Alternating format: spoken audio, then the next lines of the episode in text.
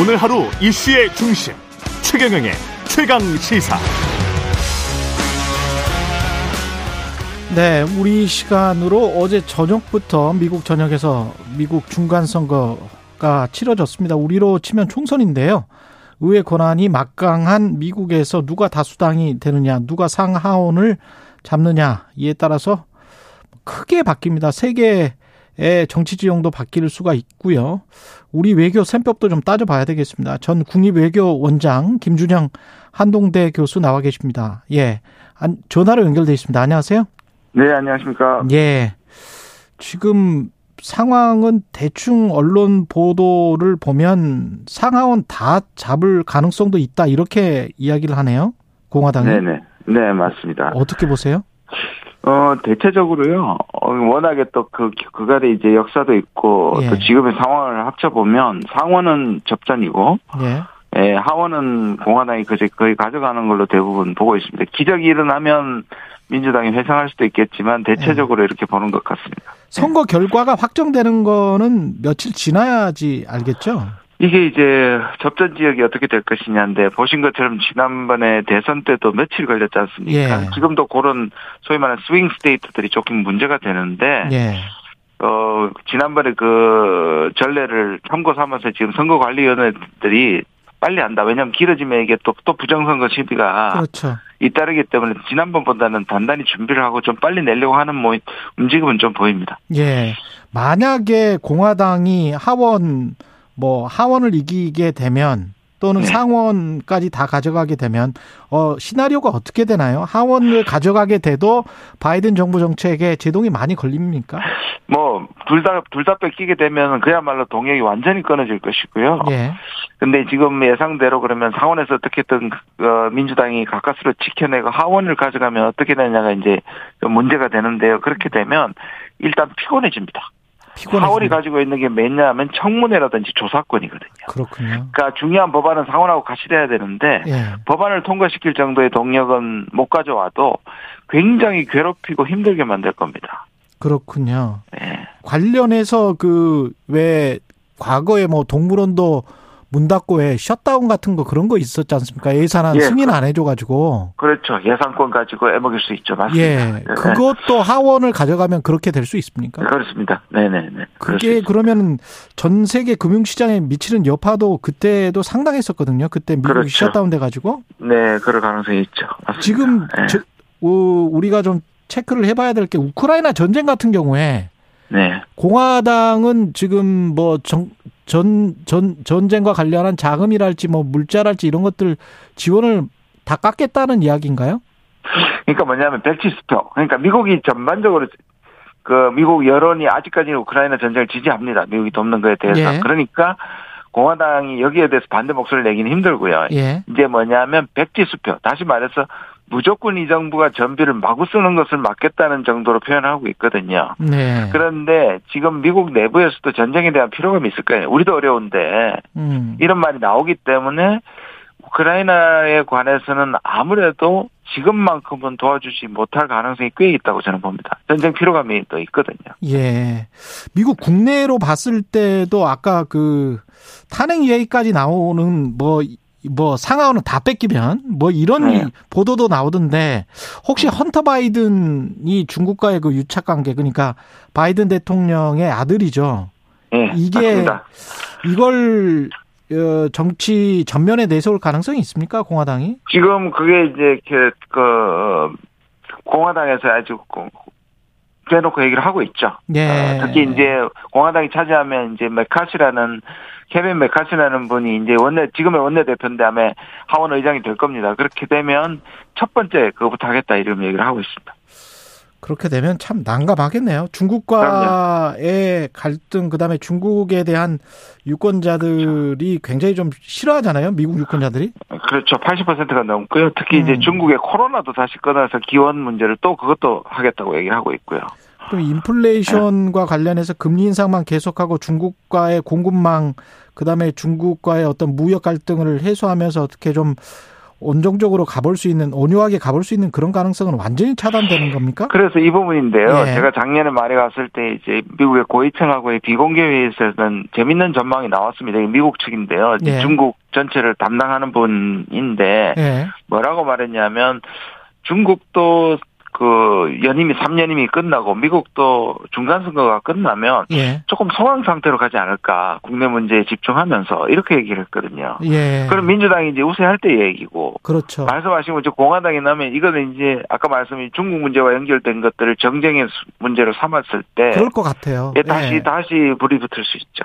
거기다 이제 헌터 바이든이 중국과의 유착 관계 때문에 지금 맞습니다. 조사를 받을 것 같기 때문에 바이든 네. 대통령 입장에서는 중국한테 계속 강공 노선을 취할 수밖에 없는 입장으로 몰릴 거란 말이죠. 그렇죠, 맞습니다.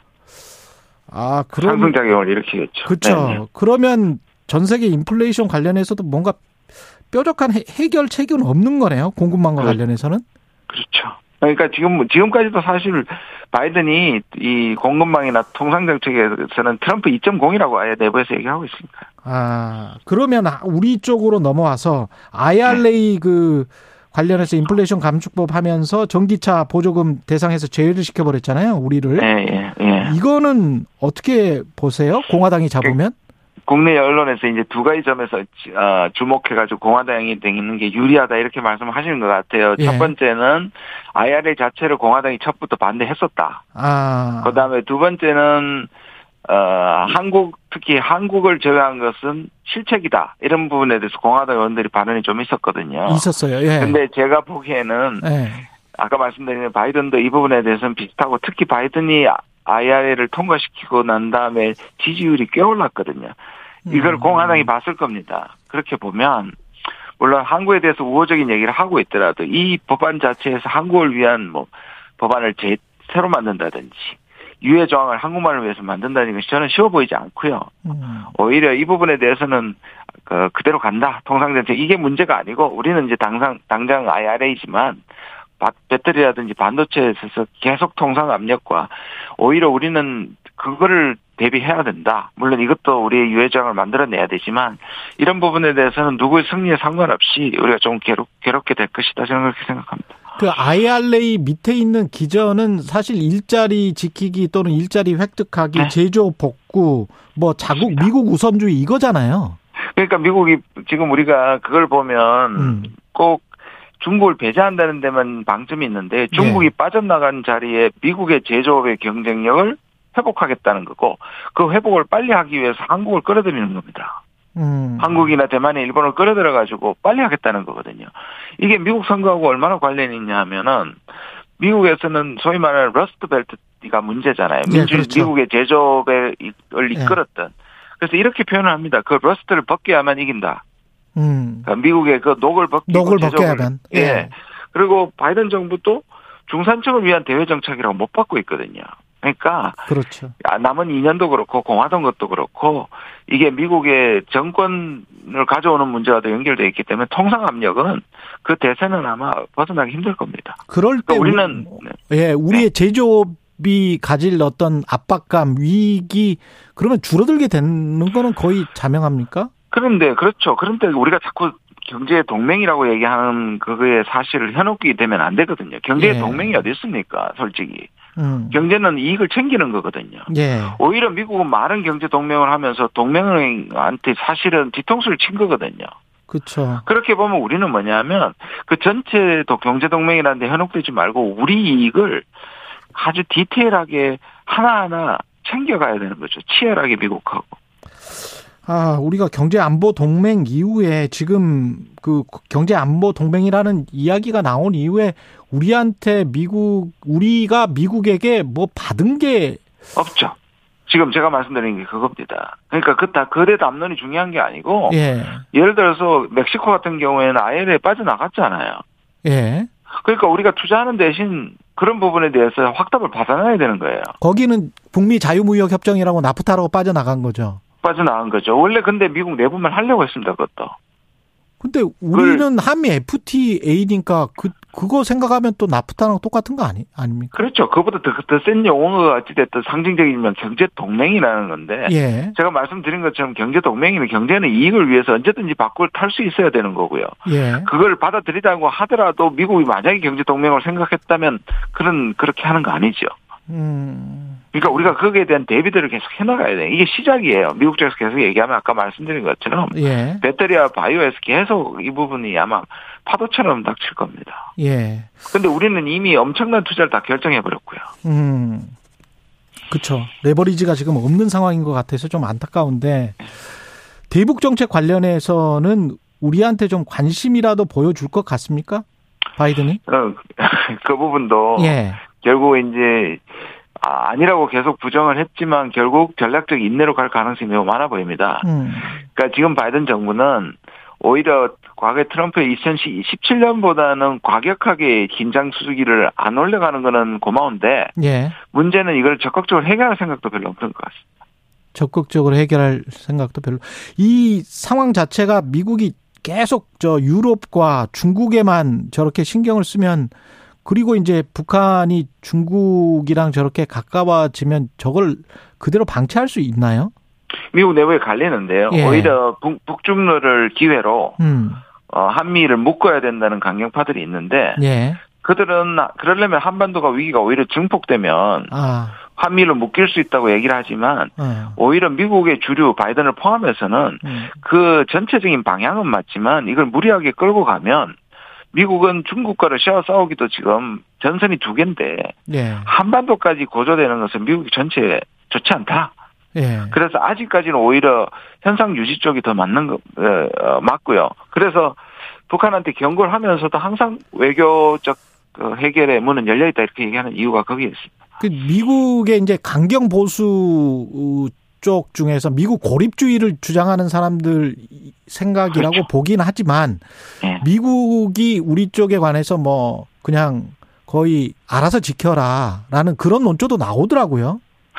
예, 그렇긴 한데 그거는 예. 옛날부터 있었던 얘기고요. 예. 지금은 한국, 중국을 생각해도 그렇고요. 예. 미국이 한국이 굉장히 필요하죠. 그리고 경제도 마찬가지고요. 예. 그러니까 한국이 과거에는 미국이 일방적으로 한국을 도왔지만 지금은 한국이 사실은 미국한테 훨씬 더 많은 걸 갖고 줄 수 있는 것도 갖고 있거든요. 그렇죠.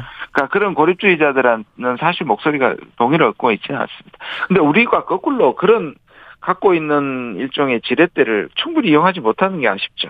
트럼프는 11월 15일에 중대 발표를 한다는 게 돼서 나오겠다는 겁니까? 어, 이번에 이제 결과에 따라서 뭐 예. 저는 결과가 어떻게 되든 여론 플레이를 하라고 보는데 왜 소위 말하는 트럼프 키드들이 있거든요. 그렇죠. 그러니까 트럼프가 키운 사람들이 선전을 하게 되면 음. 저는 이게 만약에 공화당이 이기고 난 뒤에부터도 그런 거 바로 띄울걸요. 그렇게 25일까지 기다리지도 않고 예. 지금 얘기가 나오는 게 아마 오늘 밤이라도 미국 시간에 예. 그러니까 밤이라도 그런 얘기를 아마 할 가능성도 있을 거예요. 아, 만약에 혹시 공화당이 이제 다수가 돼서 상한원을 다 장악하게 되면 경제 정책이랄지 금리 인상 기조랄지 이런 것들은 어떻게 생각하세요?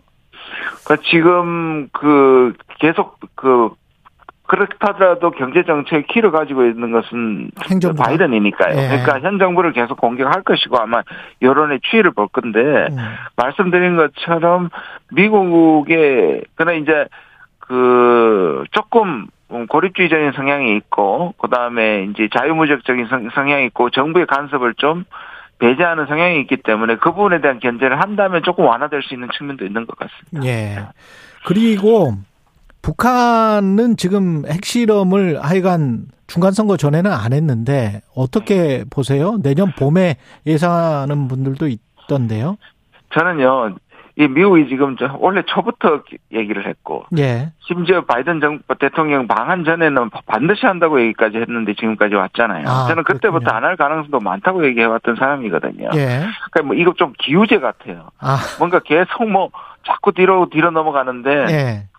북한은 이게 준비가 돼 있고 할 수 할 수 있는 준비는 되어 있지만 이게 음. 필요하느냐의 문제인 거잖아요. 예. 그러니까 보통 여섯 번의 핵심은 다 완성도거든요. 근데 이- 이거를 어, 그 전술 핵무기 위해서, 위해서 필요하다라고 얘기하기도 하지만 저는 이건 북한이 자기의 계획 속에 있는 것이지 이 핵실험을 전체 국면을 위해서 또는 미국을 위해서 하나의 수단으로만 사용한다고 생각하지는 않습니다. 그러면 전체 그 계획 속에 혹시 중국의 입김이나 이런 거는 어느 정도라고 보세요?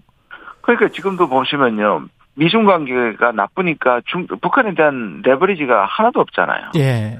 그러니까 과거에도 중국이 북한을 완전히 움직이진 못하지만 지금은 완전히 그 끈이 떨어져 버렸어요. 예를 들어 미국이 중국을 압박하거나 또는 한국이 중국한테 뭔가 어, 북한에 대해서 자제를 요구하는 이런 카드들이 다 사라져 버렸고 사용할 생각을 하지 않는단 말이에요. 음. 그렇게 되면 전반적으로 북중이 가까워지는데 오히려 지금 북중이 가까울 때 한국 외교는 중국을 움직여야 되고 미국이 중국을 움직여야 되는데 이 부분에 대해서는 완전히 닫혀 있다는 것이 문제 해결을 어렵게 만들고 있습니다. 윤석열 대통령이 이제 이번 주말부터 아세안 G20 해외 순방에 나서는데 네. 가서 구체적으로 어떤 거를 뭘 얻었어야 됩니까? 그러니까 지금까지는 나토에 가고 미국에 가는 건 우리가 진영을 정하는 듯한 행보를 보이고 있지 예. 않습니까?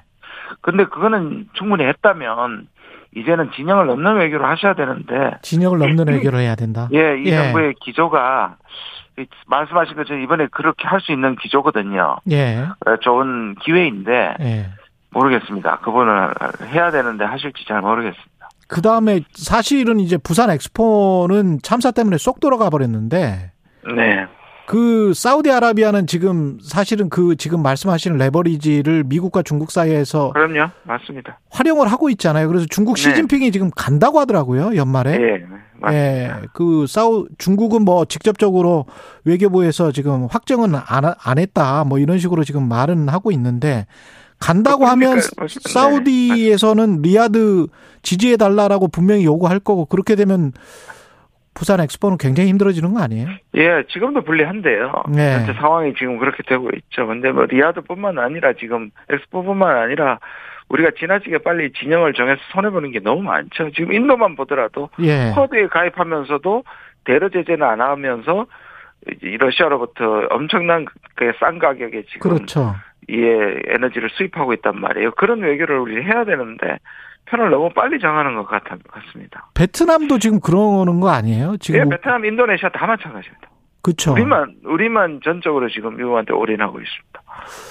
그래서 미국으로부터 뭘 얻으면 또 좋은데 지금 맞습니다. 예 얻은 게 예, 없어서 이번 G20에서 좀 기대를 해보는데요. 잘 모르겠습니다. 네. 예. 알겠습니다. 여기까지 듣겠습니다. 네. 예, 예. 네. 한동대학교 김준영 교수였습니다. 고맙습니다. 네, 감사합니다.